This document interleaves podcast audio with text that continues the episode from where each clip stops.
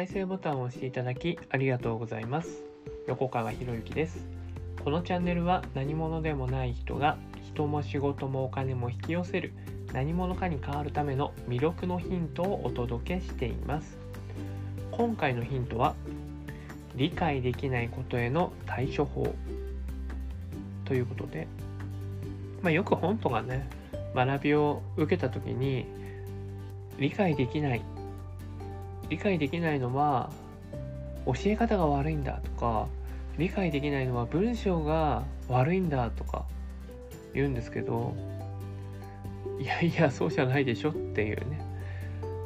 ま普通ねなんか理解できないことを人のせいにする人が世の中多いなと思うんですけどまあ多分世の中的に頭がいい人が増えたんでしょうかね。自分が理解できないものは相手が悪いんだと。いやどれだけ思い上がってるの？って僕なんかはね言いたくなるんだけど。理解できないのは、ね、相手の伝え方が悪いではなくて自分の理解力が不足しているからだって考えなければいけないんですよね。まずこれ大前提で理解できないことは相手の伝え方が悪い。まあ確かにね、確かに相手の伝え方が悪いのかもしれません。悪いのかもしれません。だけど、だけど、例えば、そうですね、古文にしましょうか。古文ね。ね高校の時とかにやった古文があるじゃないですか。あれ、まともに読んだら、ね、理解できないですよね。そして、なんでこんなね、古い文章を読まなきゃいけないの？って誰もが思ったはずですよね。でそして、ね、あの単位を取るためにとか受験に必要だからっていやいや勉強したんだと思うんですよ。じゃあ理解できないのは古文をね理解できないのはその古文を書いた人が悪いんですかね？じゃないですよね。だってもしねもしこの古文が現代にまで必要じゃないんだったらね例えばね、えー、枕草子ですよね。平安時代に書かれた枕草子があります。鎌倉時代室町時代戦国時代安土桃山時代江戸時代明治大正昭和平成。全ての時代で読み継がれてきたからこそ現代に残ってるわけですよね。ってことはどの時代においても通用することが書かれているのが古文な今生き残っている古文なんですよ。現存している、ね、資料として、ね、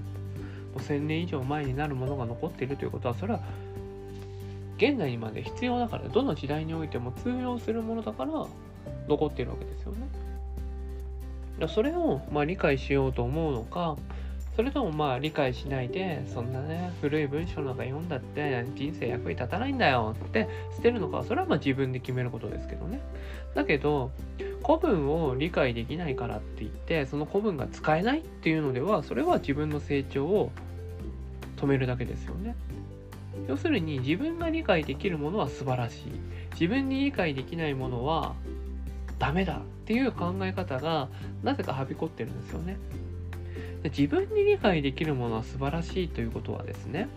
今の自分のレベルでしか理解できないことしか素晴らしいと思えないってことでしょ？じゃあ今の自分のレベルを超えたものは全部ダメなのか？って話になるわけじゃないですか。でそしてねえー、勉強一生懸命やってる人っていうのはそういう思考になりがちなんですよね。自分が勉強していることが大事自分が理解できることは素晴らしいでも自分が理解できないことっていうのは間違っているっていうねいやそもそも自分が間違ってるっていうところに立った方がいいんじゃないのかと思うんですよね。自分が理解できることを学び続けていてもそこには成長はないんですよ。もう一回言いますね。自分が理解できることを学び続けていてもそこには成長はないんです。だから、自分が難しいなとかわけわかんないなと思うものに何度も何度もチャレンジしなければいけないんですよね。まあ、僕が個人的にやってるのはあの大学とか公共って言ってねあのもう紀元前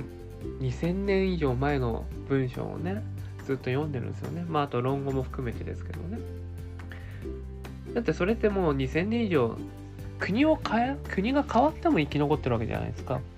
そういうところにその人間が生きるための本質があるんだっていうふうに僕は感じているんでだからそれを理解したいなと思うんですけどこれがなかなか理解できない。文章で書かれていることも当然ですけどそれを日常生活にいかに置き換えて実践していくかっていうのが学びなわけなんでね。面白いですよ。だか毎日毎日そのねあの読本カナ大学大学を所属するっていうね、まあ、皇居を所属するっていうね、まあ、そういう本があるんですけどそれをこう毎日読んででその、ね、音に音にまずは触れるというところからやってる。これって昔の、日本人はみんなやってたことですよね。大学とか皇居とかの所属ってやってたんですよね。でもそれがもう戦後になってから全然やらなくなってしまったっていうね。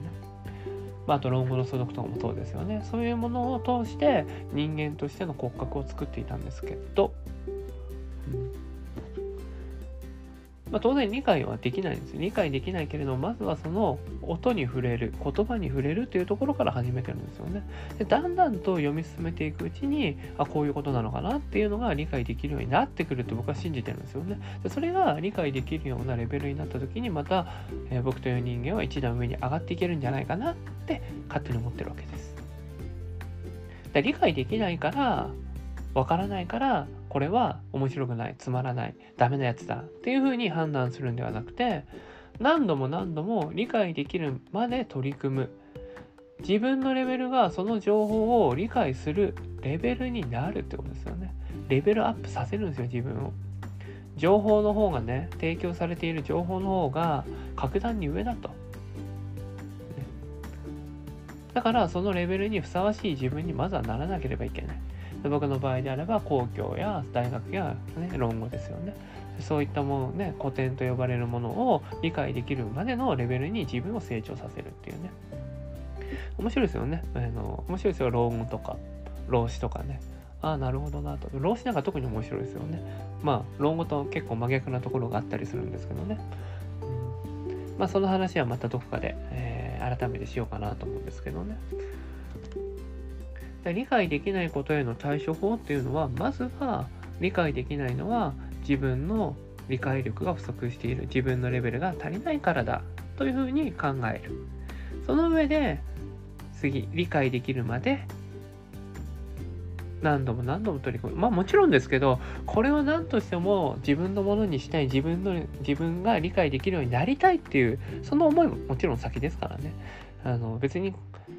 ね、理解したいと思わないものに対して頑張ってもしょうがないですからね。まあ、そんなことは、それはやるのは時間の無駄だなと思うんで、これは自分のものにしたい。そのね、作者の書いた心を知りたいとか、そこから、え書かれていることのその裏にあるものをもっともっと深く知っていきたいんだとかいうね、そういう気持ちを持っているからこそ何度も何度もトライできますからね。まあ、その気持ちもすごい大事ですよね。だから話されていること、学んでいることが難しいそうですよ、難しいですよ。ね、例えば、そうですね、えー、稼いでる情報とかあるじゃないですか、いろいろね。稼ぐ情報がいろいろあって、これをやればこうやって稼げるようになるんですよって。話してる人は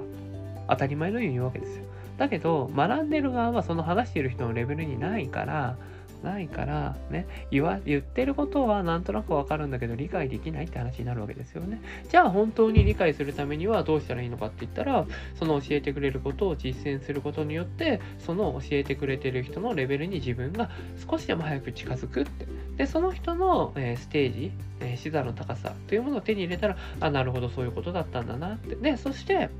その、えー、稼ぐにふさわしい、ね、自分になっているから収入も必然的に入ってくるってことなんですよね。だから方法論で稼げるっていう話ではないんですよね。方法論で稼げるっていうことではなくて、その方法を実践することによって自分がレベルアップする。レベルアップするからこそ、その自分に、レベルアップした自分にふさわしい収入が入ってくるという流れなんですよね。だからテクニックや方法論は稼がせてくれないんですよ。まあ、結果として稼がせてくれることになるんですけど、でやればいいやったらねそれを実践したらやる、えーテクニックや方法論が稼がしてくれたってことになるんですけどでもその中で起こっていることはそのテクニックや、えー、方法論を実践したことによって自分自身が成長してそしてその、えー、成長した自分にふさわしい収入が与えられているということになるわけです。理解できないからって投げない。どうしてもこれを理解したいんだ、これを理解したいんだっていう気持ちで日々取り組み続ける。だその時間は別にあの短くてもいいんですよ。僕は15分集中ですけどね。毎朝朝起きて、朝起きて自分で礼法をやってね。で、礼法をやって、え、心と体を整えた状態で、